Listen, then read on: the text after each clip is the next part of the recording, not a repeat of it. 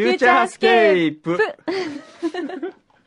いやー、お疲れ様でした。お疲れ様でした。ありがとうございました。はいえーっと、ちょっと最初にカリスマリスナーからのちょっとお便りを紹介したいと思います。はい原太子さんというですね、もうほんと13年間聞き続けている、まあ、主みたいなはい。おばちゃんがいまして、ええその原太子さんからのメールです。えータイトルは、牛皮セレクトって、こう、牛皮ディレクターですね。ええ牛皮セレクトでクエスチョンマーク書いてありますね。うん。これまでの柳井さんのピンチヒッターの方々と、うん。今日の安倍さんでは、所属事務所の雰囲気が全く違うような気がします。うん？選出にあたり、牛皮さんの意思が大きく反映されたので、されたのでしょうか？ギャラは払えるのでしょうか？そうですね。まあ今までのピンチヒッターの方というと、大体こう、ラジオ系の方が多いんですよ。はい。で、今、えっ、と、安倍さん、オスカーでしたっけ？そうですでしょ、はいこう、オスカーみたいな、そういう、こう、一流事務所の感じはないんですよ、今まで。今までないったら今までの人に怒られそうですけど、大体あの、FM バードとか、なんかその、FMDJ たちが来ることがあったんですけど、はい。初めて、こう、そういう、ちゃんとした、大型事務所から入れちゃった。それを多分、この、やっぱりカリスマリスナーである原太吾さんは、こう、どっか匂うんでしょうね。ああ、裏の事情まで心配してなんとなく、くださって。ええ。で、あの、牛皮というディレクターはもう本当に女好きなんですよ。あ、そうなんですか、ええ、女好きっていうか、可愛い人に目がないんです。それでもう先週からもう、安倍さんがピンチヒッターだっていうんで、大きくね、あの、カラーコピーのなんか写真をつけたりとか、もうワクワクワクワクして、そわそわそわそわして、ありがたいですけど。で、今日もほら終わったら入ってきたでしょ、中に。はい普通入ってくることないですから、終わっても。いや、そんな風に言ってくださるとありがたいですね。あれですか？あの、辞められて、はい日テレ辞められてご結婚されたんですよね？はい。それで出産されたんでしたっけ？しました。で、えっ、と、仕事の第一弾は何だったんですか？仕事のまだそんなに仕事復帰でちゃんとしたのはないですよね。。はいい、ないです。今年の春にタイから帰ってきたので。ああ、あ、はい。タイだったんですか？そうです。バンコク。バンコク。ああ、バンコクのリスナーいるんですよ。え本当に？ええ、タイパパさんっていう人がいつも、あの、これほら、ポッドキャストなんで、ええ。世界中で聞けるじゃないですか。はい。だから、あの、いろんなボリビアから、あ、ザンビアでしたっけ？どっか、あの、ど世界中の。世界。中にいるんですよ。へえ、タイパパさん、ええ元気ですか、タイパパさんはね、今日は、あの、湘南に来てるって書いてあります。さっきメール来てましたね。一時帰国中。一時帰国中みたいですね。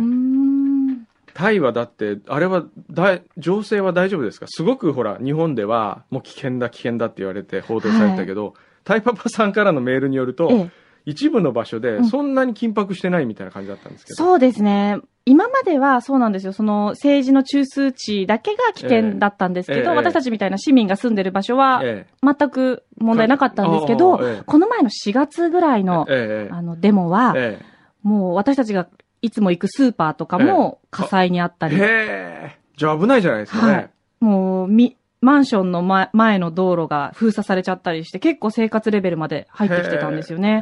危険でした。あ、そうですか。ええはあ。そじゃあ全然タイパパさんはじゃあ、のんきってことなんですかね。でも本当に一時期間だけだったんですけど、まあ、でも普段は本当に穏やかなはあ国民性が、あ、そうですか。はい、あるので安全な国ですよ。いいスコタイとかね。はい。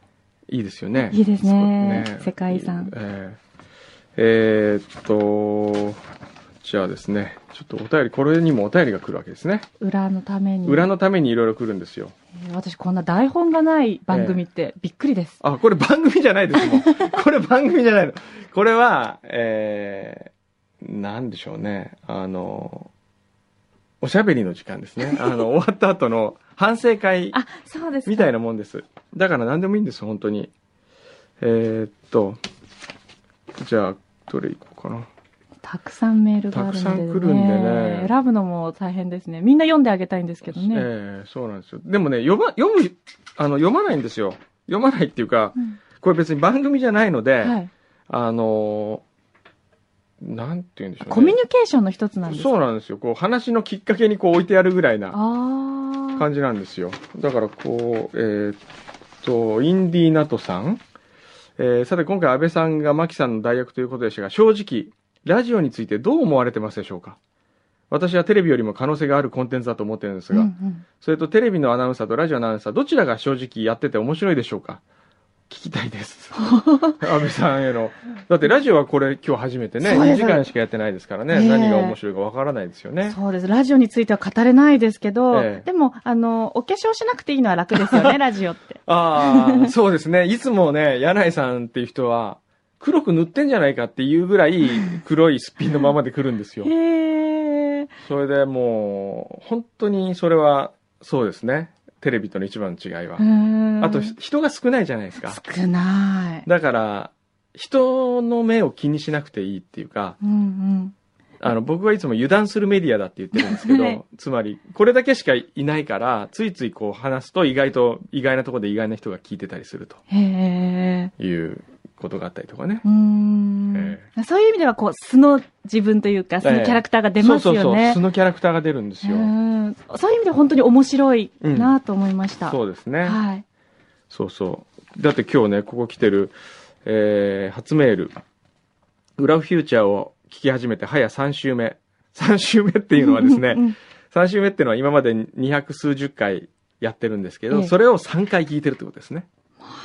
1週目でこう、1から聞き始めて、200何回まで行って、これが1週目なんです。はいで、2週目、3週目。すごい。すごい暇な人なんですよそね。ポッドキャストネーム、黄色いポロシャツさん。はい。今朝、スタジオへ向かうくんどさんに声をかけさせていただいたものです。覚えてますか？あもちろんもちろん。だってここに来るとき、すごい。さっき、へえ。いや、あの、ランドマークの、僕いつも金曜日の夜泊まるんですよ、ホテルに。で、朝出てきて、だいたいあの、えーっと、45分 ?8 時45分ぐらいにシャワーを浴びるんですよ。15分前じゃないですか？そうなんですよ。それで、それであの、8時50分ぐらいに体を拭き終わるんですよ、大体。んで、1分間で服を着て、それで出る、出ると、あの、エレベーターが、えー1分30秒ぐらいで下までこう行けて、うんで、ここに来ると大体55分ぐらいというね。こういう読みで僕はいつも行動してるんですけど、で、たまにあの、エレベーターが混んでると遅刻しそうになるっていう。だから今朝、あの、ランドマークタワー、えっと、ロイヤルパークホテルのロビーに、はい。あの、この方が、黄色いポロシャツさんがいて。で、待ってましたって言われて、うんえ、本当に？って言ったら本当なんですって言われて、あ、そうなんですか。じゃあ今から部屋に戻ってラジオ聞きますって言われて、わ何のあ。ために来てたのかわかんないですけどね。唯一心残りだったのが貢ぎ物がお渡しできなかったことです。裏リスナーとしては大失態だったと後悔しています。うん。次回は必ず貢ぎ物を献上させていただきます。そうですね。この番組貢ぎ物が多くてですね、はい今日も、あ、パークパークアヤトのデリカテッセンの、あ、これ食べたことあります？ないと思います。パークハイアットはいのポテトチップス。何それ。うこわ、れさつまいもっぽい。これさつまいも、さつまいもでしょあ、赤じゃがいもって書いてありますへね。え。これちょっとどうぞ。あ、いただきます。はいパークハイアットのオリジナル？そうです、そうです。わあ、いただきます。これは、これ誰からもらったんですかね。おいしい。美味しいですよね。あ、これだ、先週、先々週、先週、あれ？松本智子さん先週来たんでしたっけ？先週。うーん。えーっと、追伸。えー職場の近所のデリカテッセンで、くんどさんのふるさと、天草さんの塩味のポテトチップスを見つけましたので、うん一緒に送らせていただきます。それがこれなんですか？あーこれなんですよ。ああ、パーカーヤットの、へえーパーカーヤットいいですよね。ひホテルのポテトチップス、高うん級。高級な、なんかこう、手がかん込んでるし気がしますね。うん。パリパリ感が違うような気がします。油が高そうよね。なんか、ほんとほんと。ううんわあ見た目も可愛らしいですよ。うん皮が赤くって。うーん。えーっと、いい香り。ちくわびよりさん。はい。安倍さんに質問があります。はい。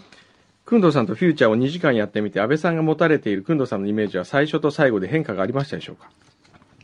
ありました。あ、ありました。はい。どんな変化ですか？もうほんと最初は怖い人ってイメージがあったんで、はい。あの、寡黙で、はい。科目で。はい。はい。あのーそうですね、本当にも倉本壮みたいな。う、そこまではいかないけど、でも、なんかこう、初対面でも、なんかこう、許さないみたいな。許さない。失敗は許さなああ、全然そんな失い。そう敗。いうイメージがあったんですけど、あそうですか。でもすごい優しいええもう優しさで売ってますから、僕は。方だなと思いました。ああありがとうございます。はい。ああ、軟式テニス部だったんですね。そうです。へえ。これは、北舘敦さんからですね。はい。えー安倍さんにちなんで今日はどんな人をお送りします？いつもは今日は何の日っていうのを送ってくれるんですけどね、うん話のネタになるような。うんうん。えー11月4日生まれ、千葉県はい。浦安市ですね。はい。今はオスカープロモーションフリーアナウンサー。ありがとうございます。愛称は安倍ちゃん。ありがとうございます。身長165センチ。すごい。おー中学高校では軟式テニス部。はい。えー中学で市の大会で優勝経験もあるんですか？そうなんです。へえ。あ、これあれだ。あのーウィキペディアの情報をただコピペしてるだけです そうなんだ。ね。もうちょっと深く調べないとちょっとダメですね。おーありがたいな。あとはですね、うんまあ、あの、さっきの、志保、志保さんのニックネーム係に結構来てますね。あの、ここにいた、はい。あの、昔の付き合ってた男のうん。暗証番号を未だにクレジットカードに使ってる。あ、あ今、梅雨が明けた宣言がね。出たんですね発表されましたか。へえあそうですかおー確かにもう、カラッと晴れましたもんねうん。早い気がする。でも、タイから帰ってきたら、どうですか？あの、うわ、過ごしやすいなと思うんですか？それとも、うわ、タイの方がいいなと思うんですか？あーやっぱり日本の方がいいですか？うん。あ、本当に。はいタイは、あの、すごく水上交通発達してますよね。はい。バンコク。はい。あれは普段、普段も乗るんですか？それとも観光用ですか？えっ、と、タイ人の方たちは普段使いをしてますけど、え私たち外国人はめったに乗らないですえね。今、あのーモノレールとか電車、地下鉄が発達したので、基本的にはそっちを使います。バリとかよく行くんですか？あの辺に住んでると。ちょっとこう軽井沢行こうかぐらいな感じでバリ行ったりするんですか？そこまで気軽じゃないですけど、ぱりその周辺諸国はベトナムとか、あラオスとあ。か、ベトナム、ベトナムいいですよね。うん。パン美味しいですよね。美味しいです安いしええ安いしね。はい。そういう周辺諸国には行きやすいですあね。あ、うんいいですね。柳井さんはどこ行ってんですかね？へえ。えーえーっと、あとはですね。安倍ちゃん呼ばわりしてるやつとかもいますね。あれ何でしたね。今日は、そうだ、今日はですね、なんかインタビューを僕ら受けなきゃいけないんです。あら。どんなインタビューどんなインタビューか、ちょっと、えーっと、ちょっとじゃあ入ってください。えーっと、なんかインタビュー、話を聞きたいというはい。人たちがいる。へえ。学生さんですね、きっと。こんにちは。はじめまして。よろしくお願いします。お願いします。どうぞどうぞ。すみません。失礼します。失礼します。よろしくお願いしまよろしくお願いします。お願いします。す。で、なん、んあの、誰ですか？誰ですあ、かっ。えってと、えっと、はい。え自己紹介からはいさせていただきます。はいえっと、私たちは、はいえっと、千葉大学の教育学部はい。で、えっと、今、キャリア教育っていう授業で、キャリア教育。キャリア教はい育っていう授業を取ってる、まあ、グループなんですけど、はい。それでキャリア教育っていうのはどういうものかっていうと、児童生徒、児童とか、まあはい、生徒、中学校の生徒に、はい。職業観とかうん、勤労意識を育てようとか、職業に関する知識とかを育てる教育を、まあ、教えるっていう授業で、はいで、あのーその授業のコンセプトとして、中学生を対象に様々な授業を紹介する。職業、職業、あ、職業職業、はい職業を紹介するっていうので、うんやらせていただいてて、で、あの、いろんな職業の紹介に分かれてるんですけど、はい。私たちの班はメディア関係のお仕事に就くはい。はい。人々の紹介っていうので、はい。特にあの番組を作ったりとか番組を、まあ、進行しているうん。職業に就く人にすごい興味があって、はい今日はちょっと取材を。はい。よろしくお願いいたします。よろしくお願いします。質問していいですか？はい。あのー、最もはい。聞いてはいけない番組にうん来てる感じがするんですよ。つま り、その、もっと普通の番組の方がいいと思うんですよ。普通の番組。えなぜ、これは誰かが選んだんですか？それとも、なんか振り分けられたとか、番組自体は、あの、ディレクターさん。牛皮？はい。え牛、牛皮が？ご紹介していただけます。あ、この番組がいいんじゃないかと。あの、あの、すごい方がいるからっていうので。はい。紹介していただきまして。はい。いやもうすごい2時間聞かせていただいたんですけど、はいすごく面白かったです。ええいや、私はもう、今日は代役なんで、柳井真紀さんがいる時が良かったので。いやいやいや今日はいつもよりも30%ぐらい面白かったですね。伝わりまして。ええあの、そうですね。やっぱりこう、ラジオで話し手の一番の大切なところは、その、ラジオってほら素が出ますから、はい。気分がいかに高揚するかっていう。で、いつもは、その、安倍さんよりも、マイナス30%ぐらいの美しさの方とやってるんですよ。ですから、まあ、そのテンションも30%ぐらいこ こんな興奮が興奮がこう高まって。高まっていくよりもね、それが多分面白さにつながると思いますね。なるほど。テンションが高い方が面白い番テ組がができるってこそうでとですす。ね。ええこうなんか映像に映らない分、こう声で全部やらなきゃいけないじゃないですか。はいそこで気をつけてることとか。気をつけてること。いや、何にもないんですよ。僕、僕はそもそもテレビの作り手ですからね。ね。で、ラジオ、でも最初に、僕は大学1年生の頃、皆さんぐらいの時に、ラジオの、えー、仕事を始めたんですよ。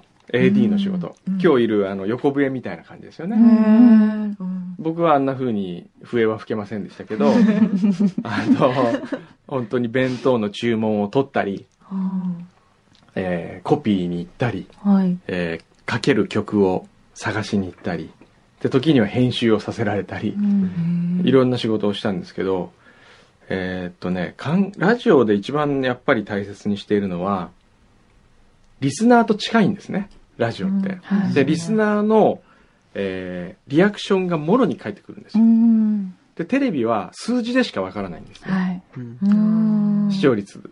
で、これは視聴率は本当にあの、視聴率の測定方法は知ってます？なんか、無作為に抽出した。そう、抽出し。た、えーっと、今1000世帯でしたっけ？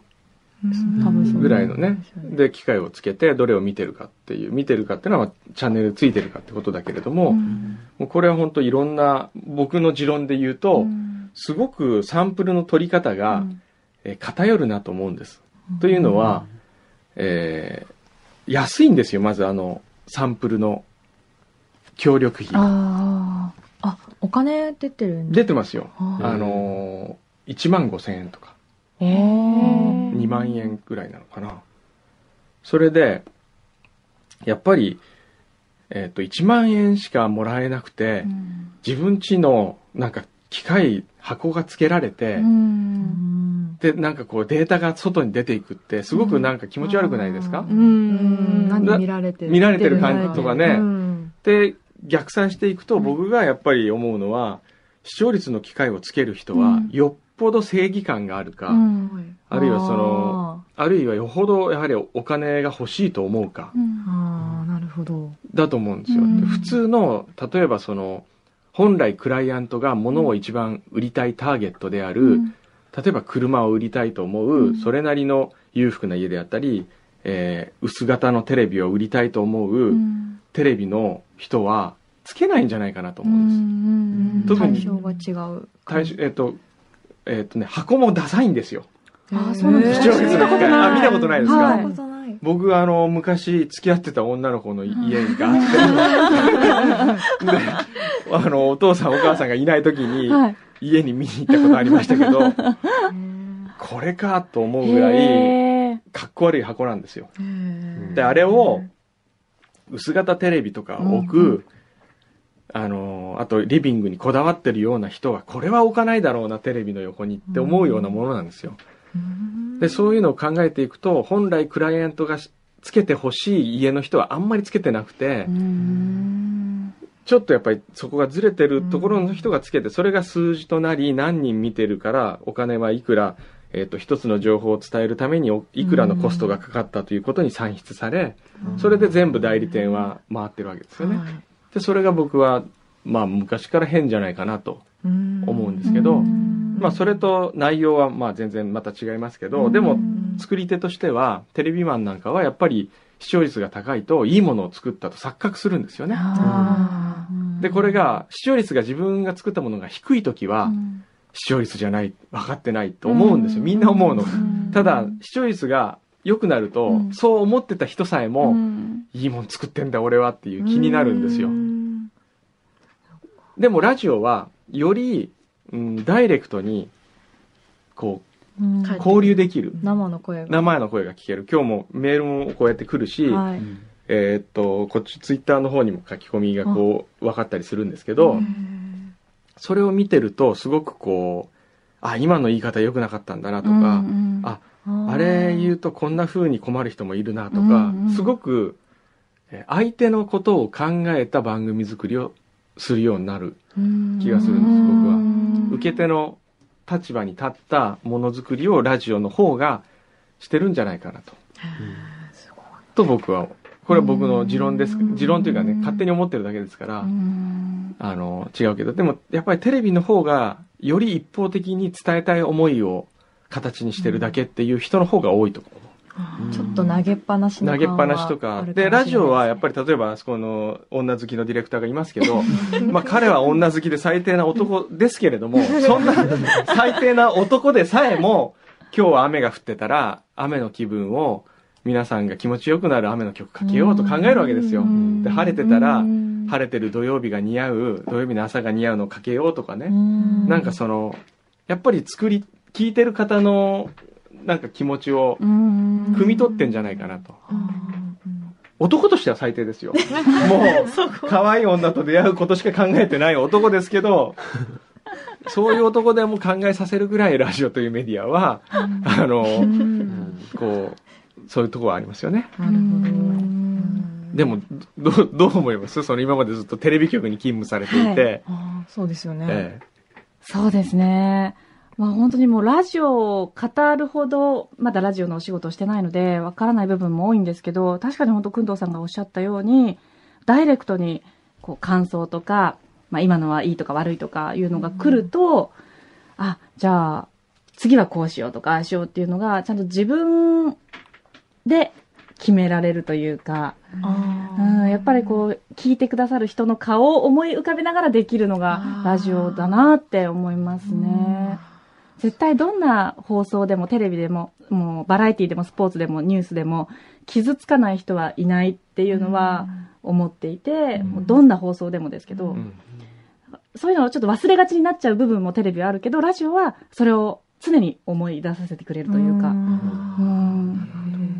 あとテレビはやっぱりそのカメラをえっと、いろんな人が携わってるから、その思い一つがストレートに伝わる、意外と難しいですよね。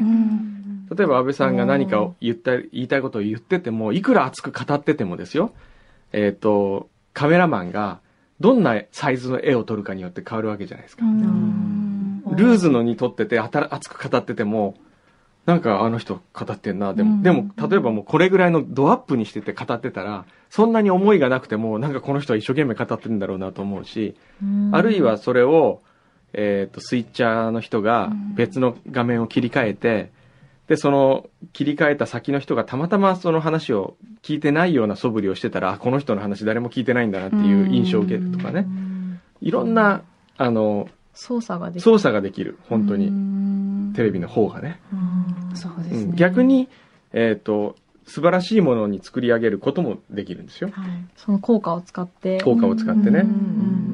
で、ラジオは本当に、あの、素が試されるみたいなところある、ね、喋ったら出ちゃいますもんね。ね。そう。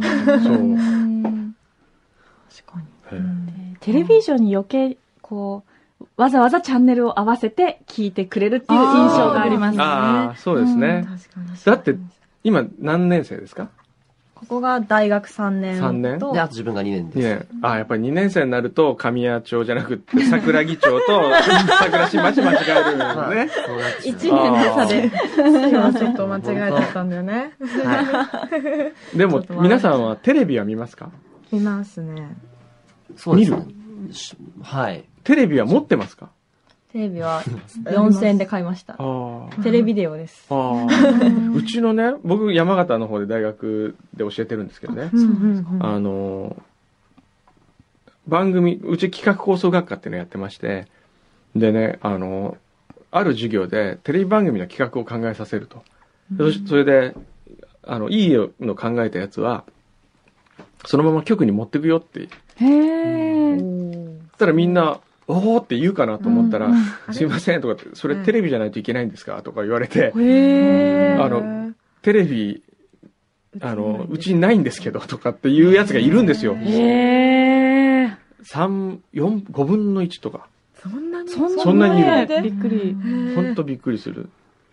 でも、で、ラジオなんかは本当もっといないわけですよ。うんラジオ聞いたことがないとか。いますよね。ね私はすごいラジオが好きで、あ、そうですか。小学校からずっと聞いて聞いてるんだ。聞聞いてるん。で。よこの FM 横浜も、ええ。小学校6年生ぐらいの時に、嵐の大野くん、がはいはい。あの、嵐ディスカバリーっていう6時45分から朝の、が始まるって聞いて、私、実家が茨城なんですが、うんこう、なかなか電波が入らないんですよ。ももうこのデッキを持って、こう、こうやって、わかる。わかりますか？こうやってやって、で、録音してっていうのをやってましたね。はそうですか。はいえ、それをここで今日聞いた話を子供たちに教えるんですか？そうですね。一応、発発表みたいな。表っていう形で、まあ、中学生を対象に紹介っていう形で、中学生が実際来るわけではないんですけど、うん中学生を対象にこう、こんな仕事があるよ、みたいな感じで教える授業、なるほどね発表する授業なんです。教授の先生が、うん教授の先生っておかしいんですけど、えっと、その企業とのタイアップとかをして授業作りっていうのをされて、うんソニーとか、うん。あと著作権の問題とかそういうのをやっている中の一つとして、その学生主体でちょっと授業を作るみたいな感じで、はい、やってます。今日いろいろ質問考えてきたんですけど、どうぞ。すいません何？そうですね。えっと、小山さんは、はいえっと、先ほど本業は放送作家とおっしゃってたんですけど、はい。具体的ななんかお仕事の内容、どんなお仕事をしているのかっていう、まあ、放送作家っていうのは。かの仕事ですすか？いや、放送作家ってどういう仕事なのか。をするかってことですよね。はい。放送作、放送作家ってものすごくね、曖昧ではあるんですようね。んで、例えば番組を、えー企画する、まず企画するんです。はい。で、人によって違うんです。本当に。あの、放送作家って言っても、番組を企画する人もいれば、企画は一回もしないけれども、頼まれて台本だけ書くという人もいるし、台本は書かないけれども、会議に出て喋ってるだけっていう人もいるし、だから本当に様々なんですけど、えーっと、例えば、僕の場合で言うと、まず、えーっと、まず自分からやりたいと思うことと、頼まれて考えることって2パターンあるんですね。で、じゃあ、えーっと、頼まれて考えるのはどういうことかというと、えーじゃあ、えー横浜、えー横浜の、うん、横浜港という港がありますと。で、これは、実は、えー会社が運営していて、横浜、まあ、羽田空港でいいやじゃあ羽田空港というところがあります。今度、羽田が新しくターミナル国際線が入るからオープンするにあたり、宣伝費をつけました。その宣伝費の中でテレビ番組を5分間の羽田空港提供の番組をやろうと思う。で、どういうのをやったらいいかを考えてほしいっていうのが来るわけですよ。はい。で、例えば3つぐらい、こういうの案を出して、で、これを出す。そうすると羽田空港が、大体代理店から来るの、そういう時は。代理店。から？来る時と、放送局から来る時があるんですけど、まあ、代理店から来てそれを出してクライアントが、えー、OK を取って、あるいは、ある時は局が OK を、どっちが先にするかっていうのはすごくバランス的に微妙なんですけどね。場合による。そう、昔は圧倒的に放送局が強かったんですよ。うんあの、放送する側の方が。うんそれで昔は、えっ、と、放送局に出す。放送局が、お、この企画、羽田、OK、えー羽田空港に売るにふさわしいというよりも、うちで放送してもいいよという企画があって、それを羽田空港に、これだったらオタクスポンサーつけさせてやるよ。うんそういうスタンスだったわけですよ。上から目線。もう、完全に。うん。うんいや、オタクがやらないんだったら他のとこに、ま、持ってくからいいですよ。うんで、これの方がだって視聴率取れるからうちはいいんだもん、みたいな、そういうタイプだった。で、ところが最近、その不景気になり、クライアントが少なくなったから、今度は先に、代理店が、えー先にクライアントのチェックを受けて、あ、この番組で行こう、うんと言ったら放送局に、これなら、放送してもいい。あの、枠のスポンサードしてやってもいいぞ。ああ、もう、よろしくお願いします、みたいな。立場逆転ね。立場逆転なんですよ。うんただ今も昔も変わらないことは一つあって、そうやって放送したものの全ての著作権は放送局のものになる。これが僕が思うに日本のエンターテインメントがいまいち伸びない眼鏡だと思いますけどねな。るほど。で、これアメリカは逆なんへです。ーアメリカっていうか世界は逆なんですよね。作った人に権利があって、うんうんそれを放送局がプラットフォームとなってここから放送するんですよ。んでも権利は作った人間にある。うんだから僕らはいくらものを考えてえ番組を成立させても、えーと放送局の全て利益になるんです。逆だと思ってました、私。へえーこれは日本の特殊なえ。システム。で、今さらにおかしいのは、僕はあの別に巨大メディアを敵に回してもしょうがないんですけど、あの、じゃあ日本テレビでうんアリエッティをやりますと、制作しますとね、アリエッティをやって、それで、アリエッティを、あの、宣伝するわけじゃないですか。うんもっと言うのはフジテレビは踊る大捜査線を操作す、あの、宣伝するわけじゃないですかはい。で、これは、あの、放送法で1時間のうちに CM は何何パーセント以内っていうのあるんだけれども、うんうん完全にあれは CM なんだけれども、うんあのう、んなんていうの、破られてると僕は思うんですよね。破られてるっていうのは。だから CM をしてるに、例えば踊る大捜査線の裏側大潜入みたいなことやったら、うんあーああ、そうかそうか、番組。番組を使った映画の宣伝でしかないじゃないですか、これはね。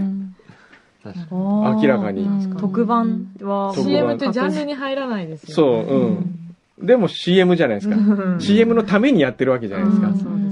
でも放送局の理論は、それは、あの、CM ではないと。なぜなら、その、知りたいと思うニーズがあるから、これは番組なんだみたいなうん。言い方になるわけ。これが今、どんどん、その、CM のスポットが入らなくなってくるから、テレビ局は新しい営業、えー収益形態を考えるわけですよ。うん。それで、しるしるみしるみたいなあ番組で、じゃあ、ピザーラがいくら出しますみたいな、で、それでじゃあピザーラのなんとかをしようみたいな、まあ、しるしるみしるがとは言い、ちゃんとは言えないかもしれないけど、そういう、ああいう、つまり、営業案件みたいなものがすごい増えてくるわけですよ。広告を含んだそう。コンテンツがね。コンテンツが。で、これはもう今各局やってて、これは昔はね、ちょっと違ったわけですよ。今から20年前とか。で、20年前とかは、これは、現場のプロデューサーがそれをやってたわけ。つまり、お小遣いとして自分が知り合いを出し、知り合いの企業を出して、で、それをやったことによって、解雇された人もいるし、飛ばされた人もいるし、そういう世界だったのは、今なんかこう、いつの間にか公然と、局は。局の営業がそれを行うようになってるっていうのが、僕はもう、すごく、あの、変じゃないかなっていうか、と思うんです。なんか中立性っていうか、全然ないですよ。全然なくなっちゃいますよね。それで言うと、だって NHK だって、龍馬伝のなんとかスペシャルをやったりするのも、あれも本来は変な話でしょ、ちょっと。なんかすごくネガティブな感じに。ネガティブ、もっとポジティブな、ポジティブな。夢を売る裏側が、はい、お仕事ではありますからね、はいメディアはうね。んじゃあ、お二人に質問なんですけど、どうして放送作家になろうと思ったのか、アナウンサーになろうと思ったのか、教えていただけますか？ああ、どうぞ。あ私は本当にたまたまもう偶然のハプニングなんですけど、あの、横浜国立大学ではい経営学はい。を、まあ、専攻してて、勉強はしてなくて専攻してて。で、あの、なんとなくサラリーマンになるのも嫌だったから、税理士の専門学校に、こう、ダブルスクールで通ってて、で本当、本当もうダメな学生だったんで、もう本当に勉強しなくって、もうダメな学生で、たらたら通ってたんですけど、友達からアナウンス試験があるから、アナウンサーの試験があるから受けてみようって言われて、受けたら、たまたまなっちゃって、あ、じゃあこれで勉強しなくていいんだと思って、なっちゃったっていうだけなんですけど、それで苦労しました。入ってから。入ってからも。他にも受けたんですか？受けました。4、6、8、10あ、受けたんですか、はい。で、最初に4を泣いてもらったんですか、そうです。落ちたとこもあるんですかあ、落ちましたよ。はもう全部落ちて。テレ朝は途中の時に日テレの。あ、でも合格似てるのが美味しいやと思って似てるはいったんです。ね。もう楽な方、楽な方に楽な方楽な方はい。黒大嫌い。うんはい。嫌いな、嫌いな言葉、ど努力とかってあ。努力嫌い。はい僕も同じですよ。あの、別に放送作家になりたかったわけじゃなくて、うんあの、なんとなくですよ。その学生時代にバイトでやってて、っていうので、それがきっかけで。そう、やってるうちに、なんとなく、あの、あ、これでいいんだ、これだったら俺も書けるかなっていう思い。まあ、それにちょっとチャンスをくれた方もいましたし、本当にいろんな方のこう、思いと出会いと、えーそういうものが偶然と偶然が重なって必然になってったって感じですかね。だから強い夢はなかったです。うんだからそうやって小学校、中学生に、うんあの、職業の大切さとか意味を教えるって言って、うんそれでその頃からちゃんと職業を考えられるっていう機会を与えてもらえるのは嬉しいなと思います。羨ましい。なるほど。考えたことなかったです、私、将来のことなんて。うん。そうですよね。今はなんかそのキャリア教育っていうのが結構授業でも取り入れ、小小学校、中学校で取り入れられ、取り入れられてるみたいで、うん結構重要視されてるみたい。へんーなんか読売新聞さんと提携して、うん。そのインタビューの仕方だとか、新聞をどう読んでいくかみたいな、そういうの簡単な感じで授業をやったりとかして、その実際にその働いている大人を見るっていうことで、まうん。ず一つのキャリア教育っていうのと、うんうんで、いろんな仕事があるんだなっていうところで、っていう。で、今のその授業に漢字もしこれ読めないとダメだよね、みたいな感じで、こう、うん。今の授業のモチベーションを上げていくみたいな、そういう目的があるというふうに授業で習いました。はい。うん。じゃあ具体的に、えっと、お二人はどんな子供だったんですか？子供の頃になりたかった職業とかっていうのはあるんですか？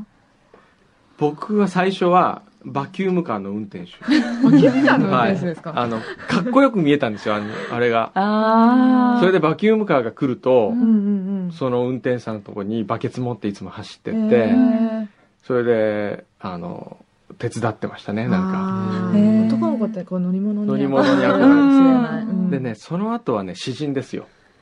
詩人になりたかったんですね。あで、中原中そう、ウ也。ィキペディアで見そう、ました中原中也に憧れてて、うんで、あの、中原中也の詩を引用した、あのー汚れっちまった悲しみとかね。ああいうのをラブレターに書いてドン引きされてました。なんだろこの人みたいな。汚れっちまった悲しみにってラブレターもらったらね、びっくりしますよね。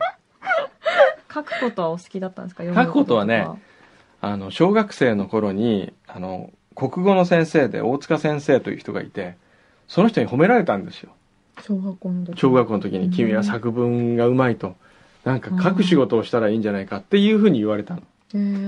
で、それが唯一の自分の根っこにある書くことの自信みたいなものですかね。だから僕はあの先生に会わなかったら、あの、なかったかもしれないといつも思います。でもそういう人は全て、今まで出会った人全てそう思いますよ。うんあの時あの先生が、志賀直哉のあの小説を教えてくれなかったら、なかったなとか、うん。もっと言うならあの時あの女と別れなかったらなかったなとか、うんそう、そう考えると自分の人生には全てに意味があって、うん。それ偶然じゃないですよね。うん、あの、だって、本当こうプログラムしてったとしたらうん、ちょっとなんかずれたら、ねえ。そうですよね。えーだって安倍さんだってもしかしたらタイに行ってる時に、はい。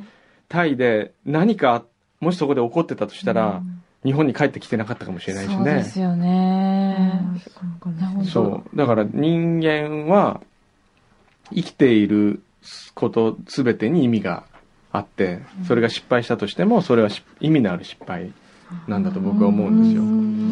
そう、今は失敗と思っても、はい未来では成功って振り返れるかもしれないですもんね。そう。本当そう思う。んあの時にあの失敗があったから、この成功があるんだなっていうのはもういっぱいありますよ。ああ、すごい。なるほど。だから自信を持って失敗すること。ていうか失敗に自信を持つこと。失敗に自信を持つ。自信を持つうん。なんかその、悔しいとか嫌な、マイナスな気持ちを、ええ、こう忘れちゃうっていうよりかは、ちゃんと覚えてた方がいいとか、ああ、そういうことですかね。あの、僕は何もしなくても忘れるんですけど、でも、マイナスはマイナスで受け止めることが大切かなと思いますけどね。うんあるいはその、やっぱり、全部忘れていくことが正しいとは思わないし、あの、忘れたからそれが解決されたとも思わないんだけど、そういう意味では負の遺産をどう自分の中にちゃんと作って生きていくか。うん。あの、例えば、広島のね、ドームも負の遺産として、やはりあれを持つことによって日本という国はまた繰り返しならないようになるわけじゃないですか。あれをもうすぐ忘れてしまって、本当にこう壊してしまってね。で、大体戦争ってのは戦争を知ってる世代がいなくなるとまた起こるんですよ。だから今本当にだんだんこそうですう、うん、それをやっぱりね、負の遺産を残さなきゃいけない。そう思うんですね。伝えていくとか、なんか伝えていくとかね。うんそうそう。風化しないように。うん。うんすいません、全然メディアの話は関係ないですね。いやいやいや、はいうんあ、いや、そんな素敵な話を聞いた後なんですけど、私の夢は鉄腕アトムになりたかった。鉄腕あなんかね、似てる。似てますよ。なんかこう、うんう、アトムの妹何でしたっけ？ウランちゃん。ウランちゃんに、ウウランちゃんに似てません？なんか。確かもしれない。うんかわいい。なんかね、そうですねええかわいいし。でもアトムになりたかったの。強い人になりたかったの、とにかく。ーだから、もう当時はガンダムとか大好きだったし、うんもうとにかく強い。な男なのか強い女なのかわかんないけど、強くなりたかったんですよね。すごい男勝りな。そう、だからあんまりお人形に、お人形さんごっことかしなかったですね。もうなんか戦う感じですか？もう戦うか、もう、うん。へもうそういうのになりたくてなりたくて、もうスカートとかも嫌で嫌で。へえ。でも、なれなかった。残念なこと。で、も、それって繋がってるんじゃないですか？アナウンサーっていう職業と。なんかこう、自分の意見うをん。言うっていう。なうーん、どうなんだろう。まだつながりは自分の中で発見できてないんだけど、うーん。でもアナウンサーは、やっぱり本当大切な職業で、うんあの、例えば、また、えっ、と、今日ニュースを読んでいた福田さんっていうね、はいで、テレビの場合とラジオの場合また大きく違って、テレビの場合はちゃんとニュースデスクがいて、ニュースデスクがは入ってきた原稿を決めるんですよ。これを読むとかね。で、渡されるんですよね。はいで、それを間違えないように読む仕事で。で、ラジオの場合は人が少ないから、えっ、と、福田さんが自分で決めるんです。どのニュースをどの順番で。どれをはしょりながら読むかっていうのは全部彼女が決める。すごいですすごいんですよ。デスクとアナウンサーを一人でやってる。一人でやってるだから、責任はやっぱりさらに大きいし、その人のセンスによって、例えば、えーっと、あ、今日はこういう暗いニュースを入れた後は、最後は明るい、ちょっと、あの、ほっとするような、うんそういうタコのパウル君で締めようとかね。そうするとなんか聞いてる人の後味はいいかなとか、そう、でもちゃんと大切なことは伝えなきゃいけないなとか、それをアナウンサーが自分で選択すると。ですから、テレビのアナウンサーとラジオのアナウンサーじゃ本当に違いますし、ですね。ええ。でもテレビのアナウンサーがそれをどう伝えるかによっても、雰囲気変わるじゃないですか。う。ん。やっぱり、あの、自分の感情をあまり出してはいけないけれども、かといって、うん棒読みにしてもダメだし、はいそういう意味では、あの、伝えるという仕事では、アナウンサーは本当に重要な、どんなに上手にラジオ、あの、ニュース原稿を書いてもアナウンサーがね、うんさそれをちゃんと読んでくれなかったら伝わらないですしね、大切な職業だと思いますよ。そうですね。確かに。アナウンサとなん か、ー だろう。そうですね。このお二人にもまた聞きたいんですけど、はい仕事をしていて、こう、やりがいとか、逆に大変なこととかって、もう聞かれすぎてるとは思うんですが、教えていただけたら。どうですか？そうですね。私が曲穴だった時に心がけていたのは、あの、別に自分が何かこう意見を言うとか、正しい日本語を話すとか、まあそういうことももちろん大切なんですけど、そこの現場にいる、スタジオにいる人たちみんなが楽しめる。で、うん、うん、みんなが、こう、本当にいい空気で働けるような環境を整えることが私たちアナウンサーの仕事だと思ってやってたんですね。で、あの、そういう空気を作れてみんなが、あ、楽しいね、この番組いいよねって言ってくれた時が一番、あうん、私もこの現場にいてよかったって思える時でしたね。雰囲気作りはい、雰囲気作り。率先してやっていたってことですか、はい、出演者と制作側の中間にいるのがアナウンサーだと思ってたので。ああ。はい。その、なんていうんですか？つ、つなぎって言うとなんか言い方変ですけど。はい。でもそうですね、本当にタレントさんはね、皆さんそれぞれ個性があって、うん、自由な人が多いですから、その間にいかにこう、うまく入って、あの、ちゃんと進行もしていかなきゃいけないしね。そう。アナウンサーによって全然番組やっぱ変わりますよ。と思う。司会者もそうですよね。司会者、うん。ある時はやっぱり司会もやりながら、ううん。なんかその視聴者のもう司会に頼るじゃないですか、多分番組を見てると、番組を見てるときに。うんで、そのタレントさんが面白いこと言ったら、それを拾うとか拾わないとかっていうのもすごい、なんか、大変なんじゃないかなって、初めてお会いする方とかと一緒に仕事をするわけですよね。はい、もう今日、組んでたんです そうですね。そうですよね。そうですよね。でも、息ばっちりでしたよね。どういうふうにお話を、こう、詰まっちゃったりする時もあります、あります。私、私はです個人の問題ですけど、私は下手だったので、すごい詰まることもあるし、言葉が出てこないこともあるんですけど、でも、あのやっぱり、ま、ま、真面目にじゃないですけど、こう、真摯にその人と向かい合ったり、番組と向かい合ったりすれば、なんかこう、ね、許してもらえるところもあるし、その仲良くなっていけば。うん。真っ白になったことあります？本番中に。ありますね。一番の失敗なんですか？アナウンサー時代の一番の失敗。気になる。一番の失敗。いやもう天気予報が私一番難しいと思ってたんですけど、えー、10秒間ぐらいリードがあって、それから原稿の天気を読むんですけど、そのリードは自分で考えるんですよ。はい、で、覚えて、もうカメラに向かって喋る。うん、もうそれが難しくて、確定っていう時間の原種の部分もあるので、それもパッと。自分の顔が映った瞬間、パッて真っ白になっちゃって。えー、なんだこれみたいな。それは怖い。はい。で、まあ、しょうがないから原稿読む。もう何もなく、何もなく、いきなり原稿読んだんですか？はい。もう驚いた顔をお伝えしますみたいな感じそれが本当に一番失敗というか。まあでも、まだいい方ですね。そんなに大きくないですよね。そうですね。えー小山さんの失敗は僕の失敗ですか、うん、僕の失敗いや視聴率の失敗いっぱいありますよ。うわやってもうたっていうその最低これだけ大ヒットする必要はないですけど最低は取らなきゃいけないのを取らなかったとか、うん、うん、そういうのはいっぱいありますし苦しいのはね毎回ですよ。やっぱり物を生み出すって何にもないところから何かを作り出すってすごく大変な仕事で、うん、あの本当最近あの文字文章って面白いなと思うのに文章って文字の並べ方を変えるだけでそこに何かが生まれるわけじゃないですか。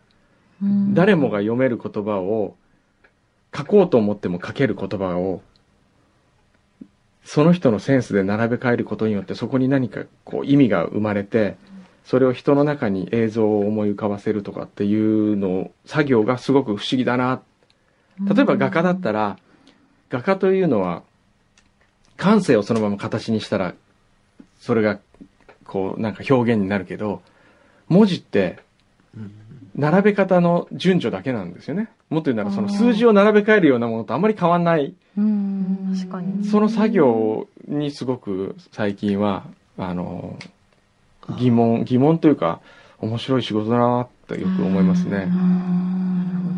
同じなんか内容を書いていても、その文字の並べ方で、うん、内内容っていうのかな？伝わり方が違ってくる、うん、伝わり方も違いますしね、それを、あの、体言止めにした方がいいのか、あるいはデスマス調の方がいいのかとか、いろいろこう、センスみたいな。あるしね。うん。で、僕ら、特にテレビなんかは、もう一生懸命考えるわけですよ。つ、つなぎとかをね。うん。えーでは続いてっていう、では続いてがいいかな。うんそそして続いては、あどっちがいいかなって散々考えて書くけど、大体出出演者の人は読んじゃくれないんですよね。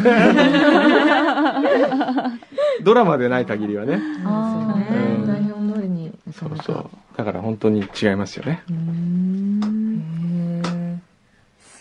へ何にもないところから何かを生み出すっていう仕事の、なんか前こういう話したことなかっっけ？したたか？いや、ーなんかしたことがあったような気、ですか？あの、いや、あの、他の大学生の人が来たような気がするんだけへど。ーはい。何にもないとこから。なんか何かを横笛にした？横笛にしたよね。俺したことあったよねへ。え。なんかそういう仕事っておも面白い、面白い分、その自分の中から何かを生み出す。自分の中に何かがないと出せないというか、ああ。インプットですか？ってすごいえっとねインプットしインてプ、ットしてアウトプットすうる。ん。うん。それは大切、あの、つまり、これはメディアの使命でもあると思うけど、メディアの使命ってのは、いろんな情報を、えー自分のところに集めて、それをどう編集して人に伝えるか。で、人を、これを伝える情報がひ、で、人が何を、えー思うか。うんあるいは、人のどんなきっかけになるか。僕はそのきっかけが一番大切だと思うんですけどね。その、もう本当、いつも言うんだけど、きっかけはフジテレビっていうね、うんコピーがあるけど、あれはもう秀逸だと思うんですうよ。んな、メディアが、メディアそのもので全部こう人が動くっていうよりは、メディアが何かあった、紹介したことによって、きっかけが生まれる。人々に例えば今日じゃあ、八景島シーパラダイスに新しい、えー乗り物ができましたということを紹介したことによって、お父さんが、あ、そっか、じゃあ行ってみるか。まあでもそこは遠いから、もっと近くの公園に子供連れて行くかって、もし行ったとする。でもそれはきっかけは番組だった、メディアだったわけで、うんそういう人が何かを思うきっかけであるとか、行動を起こすきっかけを、あの、いいきっかけをね、作ってあげられると、えーこちらとしてはすごく嬉しいな、うん。というかあるいはきっかけを作ってあげるつもりで僕はものを作ってますけどうね、ん。うん。自分がやりたいことをやってるという思いはあまりない。ああの、今までやってきた番組はすべて、あの、本当に、えー例えば料理の鉄人だったらそれをきっかけに、ーうん。次行った時に今まではあのこの料理って頼んだってたけれどもその料理を見た時にあこれを作ってるあんな風に作ってる人が裏にいるんだなって思った方が美味しく食べられるじゃないですうか。だから視点新しい視点を差し上げるっていうか。うな、ん。それがメディアの使命だと思いますけどねうん。僕は。新しい視点。視点うん。うん。だってそれによってそれで知ったことによってニュースなんてね全部そうじゃないですかうんうん傘持っていこうと思うのもきっかけ作りですよね。あーそっか。視点が。うん。意識してないけど、でも、視聴者の私たちからしたら確かにそれをいただいてるなっていう気気がする。うんテレビとかラジオとかメディアで。逆になんか視聴者として番組見たときになんか感じることとかってあるんですか？いや視聴者として番組見た時に？はい。視聴者としてはなんでしょうね。やっぱり制作者のことを考えてしまう方が多いかな、うん。多いですよね、うんそうでしょうね。うん。そういううわこれはなんでここにこれをこの絵を入れたんだろうなとか、うん。ああこれは裏で何かの力が働いてんのかなとか。確かにそれは。なんでこのキャスティングにしたんだろうってこれは事務所がこれだから入れたのかなとか。結構考えそういうふうにうがった見方をしますね。ん。なんか大丈夫ですか？時間。すいません。そうですよね。時間そろそろね、はい。そろそろなんですよ。すいません。最後に、ズバリ、えっと、放送作家とは、はい。アナウンサーとは、一言でいいんですけど、いうわただきたいです。放送作家とは何かこうなんかどういう仕事かみたいな。中学生に何か一言で表せるような。ああ中学生にねはい。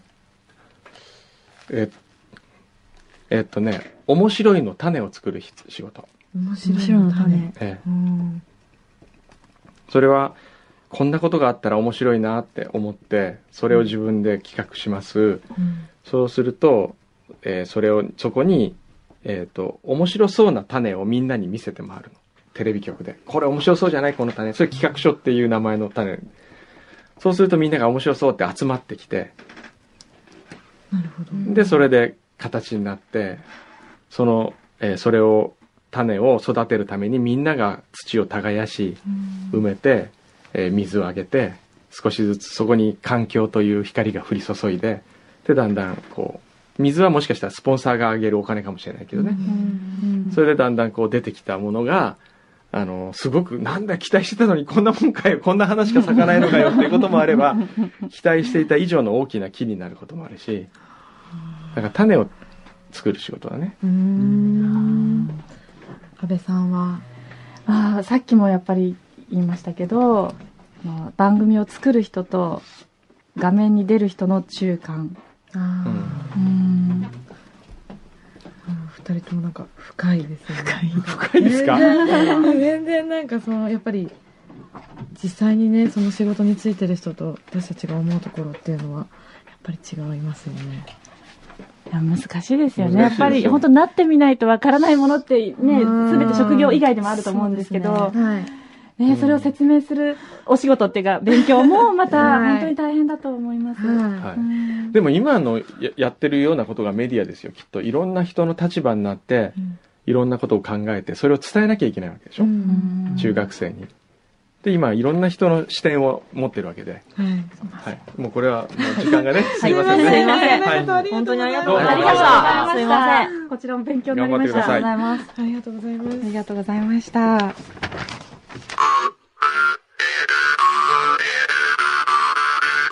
You just gave